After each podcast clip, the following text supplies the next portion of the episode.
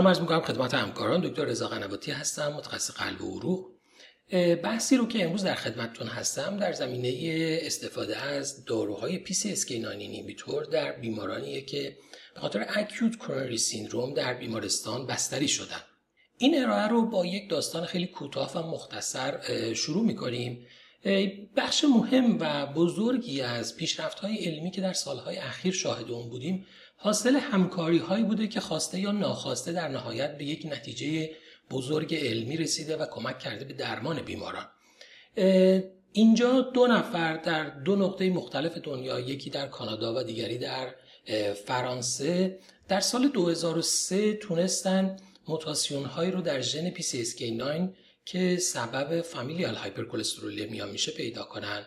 و اینها موتاسیون های gain of function بودن و در سمت مقابل در 2006 دو نفر همکار در دانشگاه تکساس متوجه شدند که موتاسیون در ژن PCSK9 inhibitor ممکنه به مقادیر بسیار پایین LDL منجر بشه و فرد هیچ گونه مشکلی هم نداشته باشه که اینها در حقیقت موتاسیون های loss of function ژن PCSK9 بودن.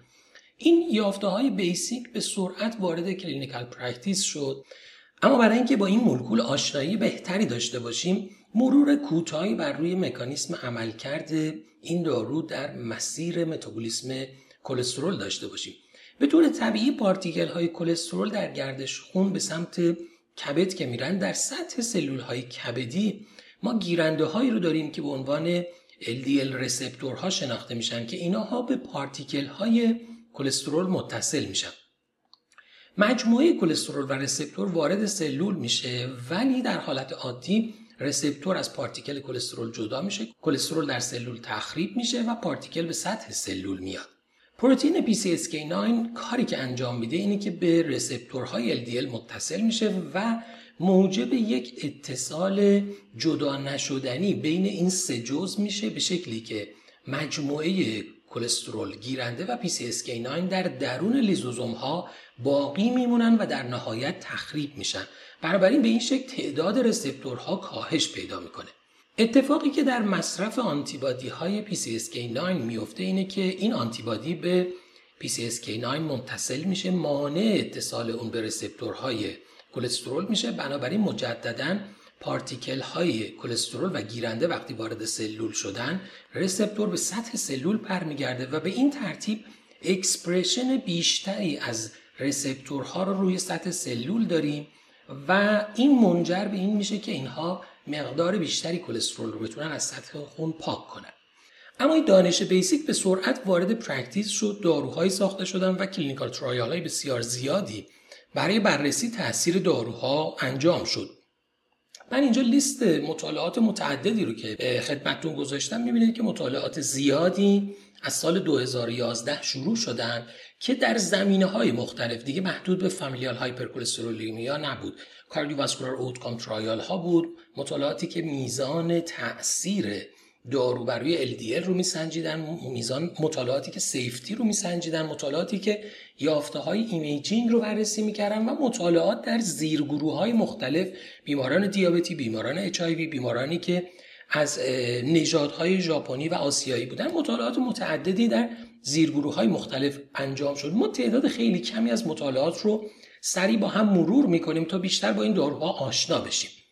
مطالعات فاز دو که نسبتا مطالعات بزرگی هم بودن تا سال 2012 نتایجشون مشخص شد که عمدتا نتایج قابل قبولی داشتن و همه نشون دهنده کاهش قابل توجه عدد LDL در به نسبت بیسلاین بودن. از سال 2014 که ما نتایج مطالعات فاز 3 رو داشتیم باز همونطور که ملاحظه میفرمایید عمدتا هدف بررسی تاثیر بر روی LDL کلسترول بود ولی این بار با حجم نمونه های بالاتر. و در مطالعات متعدد در زیرگروه های مختلفی از بیماران این کار انجام شد. در 2015 هم باز مطالعات ادامه داشت باز در بیماران HF و بیماران غیر HF اینجا علاوه بر تغییراتی که در سطح LDL بود سیفتی دارو هم مورد بررسی قرار گرفت. در مطالعات اسلر یک و دو با حجم نمونه تقریبا مجموعه حدود 4500 نفر سیفتی دارو هم بررسی شد. در 2016 هم ما مطالعات زیادی داشتیم که باز در زیرگروه های مختلف انجام شد و ضمنا مطالعات imaging. اولین مطالعه GLAGOV بود مطالعه بزرگی بود که بررسی کرد میزان تاثیر مصرف این داروها بر روی پلاک های آتروسکلروتیک رو و نهایتا بزرگترین مطالعه ای که در حقیقت cardiovascular outcome رو بررسی کرد مطالعه FOURIER بود برای داروی evolocumab. که نتایج مطالعه FOURIER رو هم خیلی سریع و خلاصه با هم مرور می‌کنیم. این مطالعه در بیمارانی انجام شد که clinically atherosclerotic cardiovascular disease داشتن به شرط اینکه در حال مصرف آتورواستاتین با یا بدون ازتیمایب باشن دوز حداقلی آتورواستاتین 20 میلی گرم یا بالاتر از اون بوده و در حال مصرف دارو LDL بالای 70 یا non بالای 100 داشته باشن و یک میجر کرایتریا و یا دو تا ماینور کرایتریا داشته باشن که در تصویر من اینها رو خدمتتون گذاشتم. بیماران در دو گروه رندومایز شدن. علاوه بر مصرف استاتین گروهی پلاسبو دریافت کردن و گروهی اولوکوماب رو به صورت 140 میلی گرم دو بار دو هر دو هفته یک بار یا 420 میلی گرم ماهیانه به صورت sub-Q تزریق می‌شد. دارو primary end point مطالعه 5 point MACE یعنی علاوه بر cardiovascular death MI و CV hospitalization برای unstable angina و revascularization هم بود و secondary end point مطالعه 3 point MACE در نظر گرفته شده بود. از نظر کاهش عددی LDL همونطور که ملاحظه میفرمایید ما کاهشی در حد 60 درصد در LDL بیماران داشتیم. یعنی عددی 56 میلی گرم در دسی لیتر کاهش اتفاق افتاد در عدد LDL که عدد قابل توجهیه. اما از نظر outcome event ها همونطور که می‌بینید از نظر primary efficacy 15 درصد relative risk reduction رو داشتیم در گروهی که evolocumab رو دریافت کرده بود و از نظر secondary point ها هم 20 درصد relative risk reduction رو داشتیم که اعداد اعداد قابل توجهی هستند. اما اگر بخوایم secondary outcome ها رو یک به یک اجزایش رو بررسی کنیم ببینیم بیشترین تاثیر در کاهش MI stroke coronary revascularization و ترکیب stroke و TIA بوده. ولی تأثیری بر کاهش cardiovascular death یا death free from any cause مشاهده نشده و hospitalization برای unstable angina هم تغییری نکرده. وقتی مقایسه کردن بیماران رو از نظر دوز مصرف استاتین اینکه بیماری maximum tolerate dose استاتین رو بگیره یا بیماری که مثل خیلی از بیماران همین مطالعه moderate intensity استاتین رو بگیره باز دیدن در هر دو setting درمان دارویی تاثیر خودش رو حفظ می‌کنه. صرف نظر از دوز استاتینی که برای بیمار استفاده شده باشه. اما این مجموع مطالعاتی که در این زمینه انجام شده بود حالا ما عمدتا در مورد داروی evolocumab صحبت کردیم. داروی alirocumab هم به خصوص مطالعه ODYSSEY OUTCOMES trial که بزرگترین مطالعه در مورد این دارو بود. تقریبا معادل مطالعه FOURIER بود. منجر شد که این دارو وارد guideline بشه. در آخرین guideline European 2019 ما چهار recommendation برای استفاده از این داروها داریم. قوی ترین recommendation هامون کلاس یک هامون برای secondary prevention در بیماران very high risk که علی رغم استفاده از استاتین و ازتیمایب به گل مد نظر نرسیدن که اعداد گل مد نظر رو هم با هم مرور می‌کنیم. ضمنا در بیماران وری های ریسک FH یعنی بیماران FH که یا دچار آتروسکلروتیک کاردیوواسکولار دیزیز شدن یا اینکه یک میجر ریسک فاکتور دیگر هم دارن و علیرغم استفاده از استاتین و ازتیمای به گل مد نظر نرسیدن اینجا هم استفاده از PCSK9 ها توصیه میشه. این دو recommendation اول کلاس یک هستن که تقریبا میشه گفت بهترین recommendation ها رو در guideline ها شامل میشن. اما در بیمارانی که درمان با استاتین رو تحمل نمی‌کنن با recommendation 2 b استفاده از PCSK9 ها با یا بدون ازتیمایب باز توصیه میشه و یه recommendation 2 b دیگه که در primary prevention ه در بیماران very high risk ی که FH نباشند اگر علیرغم استفاده از استاتین و ezetimibe بیمار همچنان به گل عددی مد نظر نرسه با recommendation 2B میشه برای بیمار داروی PCSK9 inhibitor رو تجویز کرد که مجموعا چهار recommendation تعداد قابل توجهی از بیماران رو شامل میشن. اما گل عددی LDL رو اگر بخوایم خیلی سریع با هم مرور بکنیم همونطور که اینجا ملاحظه میفرمایید من از پایین شروع می‌کنم. گروه very high risk اعداد target ما باید کمتر از 55 باشه. این گروه very high risk تمام بیماران atherosclerotic cardiovascular disease رو شامل میشن. بیماران PCI، CABG بیمارانی که به دلیلی هیچ کدوم از این دو اقدام براشون قابل انجام نیست. کاندید درمان medical هستن. بیمارانی که سابقه CVA یا revascularization کاروتید رو داشتن یا بیمارانی که peripheral arterial disease یا revascularization رو داشتن در category atherosclerotic cardiovascular disease قرار می‌گیرن که درصد زیادی از بیمارانی که همکاران کاردیولوژیست می‌بینن در این گروه قرار می‌گیرن.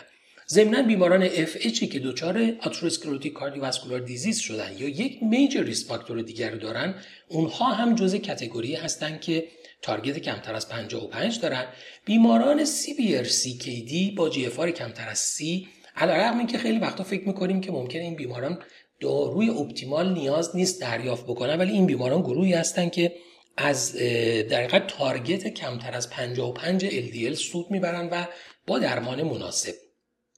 و بالاخره بیماران diabetic و که دچار target organ damage شدن یا بیشتر از سه risk factor دارن یا بیشتر از 20 سال از دیابت تیپ یکشون گذشته اینها هم بیمارانی هستن که target مد نظرشون اعداد LDL کمتر از 55 بیماران high risk رو هم اگر به طور خلاصه و سریع با هم مرور بکنیم بیمارانی هستند که یک risk factor دارن ولی این risk factor افزایش قابل توجهی داره. حالا به طور واضح LDL های بالای 190 یا بیمارانی که total cholesterol بیشتر از 310 دارن یا بیمارانی که severe uncontrolled hypertension دارن این بیماران صرف نظر از درمان hypertension شون target LDL شون هم باید کمتر از 70 باشه. بیماران FH که major risk factor ها رو ندارن target LDL کمتر از 70 باید داشته باشن. بیماران moderate CKD یعنی GFR 30 تا 60 که بسیار زیاد هستن.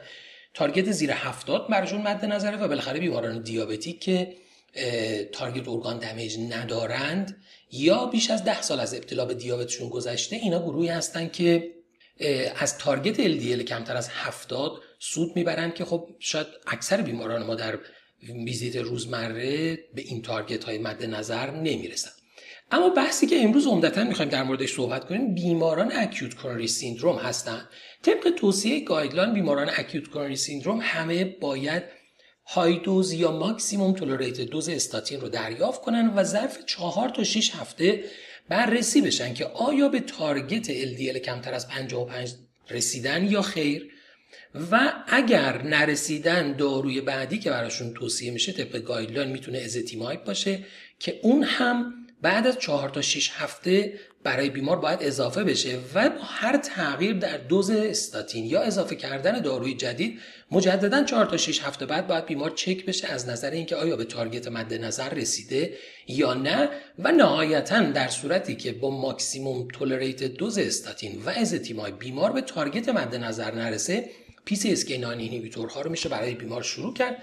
بنابراین در یک بیماری که دچار اکیوت کرونری سیندروم شده نهایتا ظرف دو ماه میشه تصمیم گرفت که آیا این بیمار نیاز به استفاده از PCSK9 inhibitor رو داره یا نه که این نکته مهمیه. اما در مورد شروع مصرف این دارو در بیمارستان در تا 2019 بر اساس guideline گروهی از بیماران indication داشتند که بیمارانی بودند که در حال مصرف maximally tolerated dose استاتین و ezetimibe بودند بیماری که بر روی maximum dose تحمل شده استاتین به target مد نظر نرسه باید شروع بشه بیماری که با maximum dose استاتین بستری میشه در بیمارستان.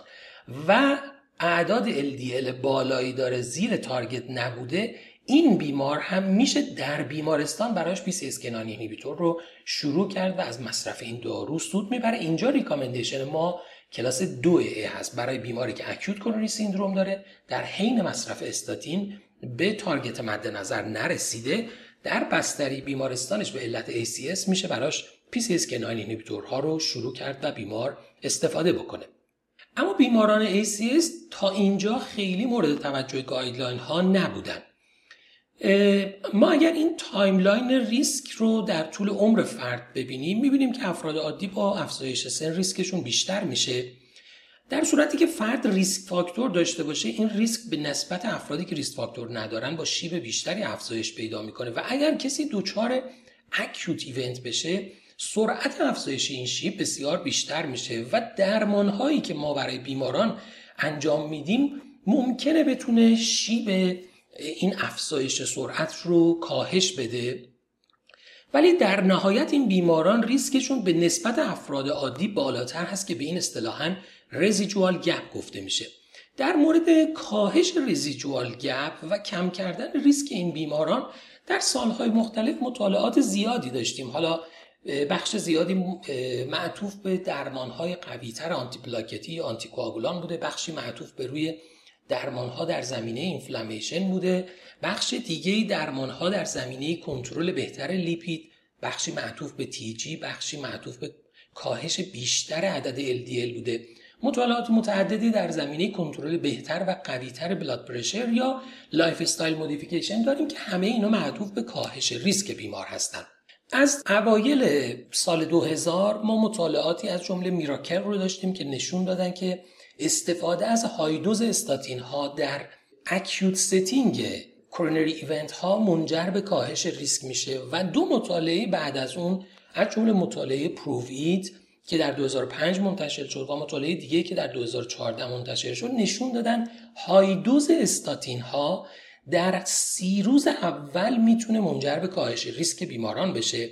تئوری هایی که در این زمینه وجود داشت بخشش به خاطر این بود که این تاثیرات نه صرفا به خاطر کاهش LDL که به واسطه اثرات آنتی پلاکتی آنتی اینفلامیتوری اونها هم در مجموع می‌تونن کمک کنن به اینکه در acute phase تاثیر این داروها بیشتر باشه. تا به حال مطالعات PCSK9 inhibitor ها عمدتا خارج از acute setting ACS بود. مطالعه FOURIER متوسط زمانی بیمارانش از event کرونرشون سه و چهار دهم سال فاصله داشتن و در بیماری ODYSSEY outcome trial هم حداقل دو یک و هفت دهم ماه و به طور میانگین دو و شیش دهم ماه بیماران post ACS بودن. یعنی هیچ کدوم از این موارد دارو در acute setting مورد بررسی قرار نگرفته بود. در 2019 برای اولین بار مطالعه EVOPACS در acute event اومد استفاده از PCSK9 inhibitor ها رو بررسی کرد. اینجا هدف بیشتر safety بود. این بیماران ظرف یک تا سه روز بعد از event کرونر براشون داروهای PCSK9 inhibitor در کنار high dose استاتین شروع شد. این چارت مطالعه است که همونطور که ملاحظه میفرمایید بیماران ACS اگر ST بودن کمتر از 24 ساعت اگر non-ST بودن کمتر از 72 ساعت براشون داروی PCSK9 inhibitor شروع شد به شرط اینکه LDL شون بیشتر از 1.8 میلی مول در لیتر در شرایطی باشه که بیمار high intensity استاتین می‌گیره یعنی تقریبا اعداد بالای 90 در کسانی که low to moderate intensity می‌گرفتن بالای دو و سه دهم میلی مول در لیتر باشه و در کسایی که نمی‌گرفتن بیشتر از سه و دو دهم میلی مول در لیتر بوده باشه این بیماران randomize شدن on top of آترواستاتین 40 میلی گرم این بیماران پلاسبو یا اولوکوماب رو دریافت کردند و در timeline های 4 هفته تا 8 هفته بیماران از نظر primary endpoint اصلی مطالعه که میزان کاهش LDL و safety اون بود مورد بررسی قرار گرفتن و نهایتا endpoint های exploratory هم عمدتا مارکرهای inflammatory بودن که مورد بررسی قرار گرفتن. همونطور که اینجا ملاحظه میفرمایید تقریبا یک سوم بیماران این مطالعه ST elevation MI و دو سوم non-ST elevation MI بودن و 84 درصد بیماران هم تحت PCI قرار گرفته بودن. baseline LDL در ابتدای مطالعه در گروهی که استاتین دریافت نمی کردن 3.7 دهم میلی مول در لیتر بود. اونایی که low to moderate intensity می گرفتن قبل از مطالعه دو و نه بود. یازده و چهار دهم درصد بیماران مطالعه هم این گروه بودن و high intensity ها که ده درصد بیماران مطالعه بودن میانگین عدد LDL شون دو و سه دهم میلی مول در لیتر بود که اینها هم باز بالاتر از target مد نظری بودن که نیاز بود داشته باشه. از نظر primary endpoint مد نظر مطالعه همونطور که ملاحظه میفرمایید در چهار هفته و هشت هفته کاهش قابل توجهی رو در میزان LDL به نسبت گروه پلاسبو داشتیم که این شاید تا حدودی قابل پیش بینی بود. نکته مهمی که اینجا وجود داره از نظر درصد بیمارانی که به target رسیدن که اگر دقت بفرمایید با در نظر گرفتن target کمتر از 70 95 درصد بیماران اولوکوماب به target رسیدن در حالی که 37 درصد بیمارانی که آتروواستاتین 40 میلی گرم روزانه می‌گرفتن به target رسیدن که این عدد با مطالعات real world acute coronary syndrome هم بسیار همخونی داره. یعنی متاسفانه دو سوم بیماران acute coronary event با مصرف استاتین به target زیر هفتاد نمی‌رسن. و نکته جالب با در نظر گرفتن target کمتر از 55 بود که فقط با استاتین ها 10 درصد افراد به این target می‌رسن. در حالی که 90 درصد افرادی که PCSK9 استفاده می‌کردن در این target قرار می‌گیرن که اعداد قابل توجهیه. در subgroup analysis ی که انجام شد به جز حالا تفاوتی که در دو گروهی که baseline استاتین رو می‌گرفتن در مقایسه با اونهایی که نمی گرفتن وجود داشت و قابل پیش بینی هم هست این تفاوت. در از نظر presentation تفاوتی بین گروه دو گروه وجود نداشت. از نظر سنی تفاوتی نبود و از از نظر جنسی هم تفاوتی بین دو گروه ملاحظه نشد. از نظر safety endpoint ها که تقریبا میشه گفت مهمترین هدف این مطالعه بود تفاوت معنیداری بین دو گروه وجود نداشت. استفاده از این دارو در acute setting برای بیماران safe بود. و از نظر exploratory outcome ها یعنی تأثیری که بر روی مارکرهای التهابی بر روی renal function platelet reactivity یا post PCI myocardial injury ممکنه اتفاق بیفته هم نتایج نشون داد که تأثیری روی این مارکرها وجود نداره. نهایتا نتیجه مطالعه نشون میده که این دارو در acute setting برای بیماران safe ه نکته اول که نکته بسیار مهمی است. نکته دوم این که با در نظر گرفتن target 55 بیش از 90 درصد افرادی که PCSK 9 inhibitor استفاده می‌کنن به target می‌رسن در حالی که این عدد در مورد بیمارانی که استاتین به تنهایی استفاده می‌کنن نهایتا 11 درصد می‌تونه باشه و تأثیری بر روی فاکتورهای التهابی عملکرد کلیوی و آسیب myocardial platelet reactivity در این مطالعه مشاهده نشد. ولی تأثیرهایی که این درمان می‌تونه بر روی hard outcome ها و soft outcome ها داشته باشه هنوز بررسی نشده و این مطالعه صرفا مطالعه بوده که safety رو بررسی می‌کرده. طبق روال مطالعاتی که در زمینه chronic coronary syndrome در ابتدا در, در مورد داروهای گنان انجام شد مطالعه بعدی در مورد این داروها تاثیر مصرف این داروها بر روی یافته های imaging و plaque burden بود که مطالعه PACMAN این موضوع رو بررسی کرد. در این مطالعه بیمارانی که acute MI ظرف کمتر از 24 ساعت داشتن و حالا با تشخیص non-ST یا ST elevation MI براشون قرار بود که آنژیوگرافی انجام بشه.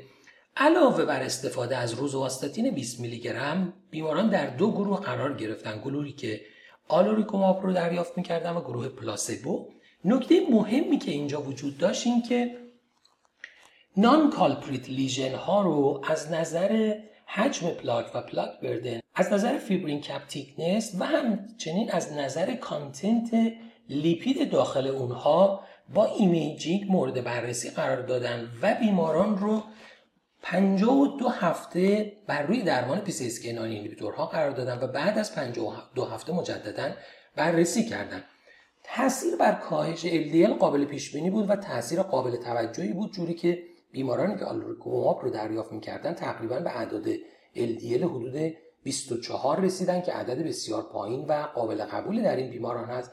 اما نکته مهم تغییر در حجم پلاک به عنوان primary endpoint این مطالعه بود که بر اساس IVUS مشخص شده بود و این کاهش کاهش قابل توجهی بود علاوه بر اون کاهش در میزان lipid core و افزایش در میزان fibrous cap thickness نتایج دیگه ای بود که این مطالعه نشون داد و نشون داد که در سیر کاهش اعداد LDL ما این تغییرات رو در جهت مثبت و به طور واضح در اعداد مختلف می‌بینیم.